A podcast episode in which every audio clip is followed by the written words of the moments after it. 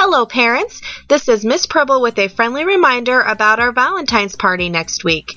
Our fourth grade class will be having their annual Valentine's Day party this upcoming Thursday, February 14th.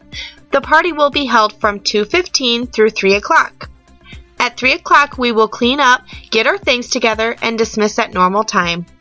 If you volunteered to bring snacks or treats to the party, please remember to send them in with your child the morning of the party or drop off the snacks or treats by noon the day of the party.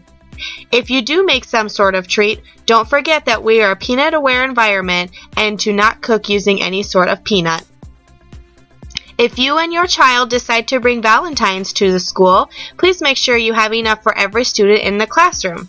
There is a current class list on my website which can be accessed through the Dakota Valley School website. Also, remember that we do not have school Friday, February 15th, as it is a teacher development day. And we also do not have school Monday, February 18th for President's Day.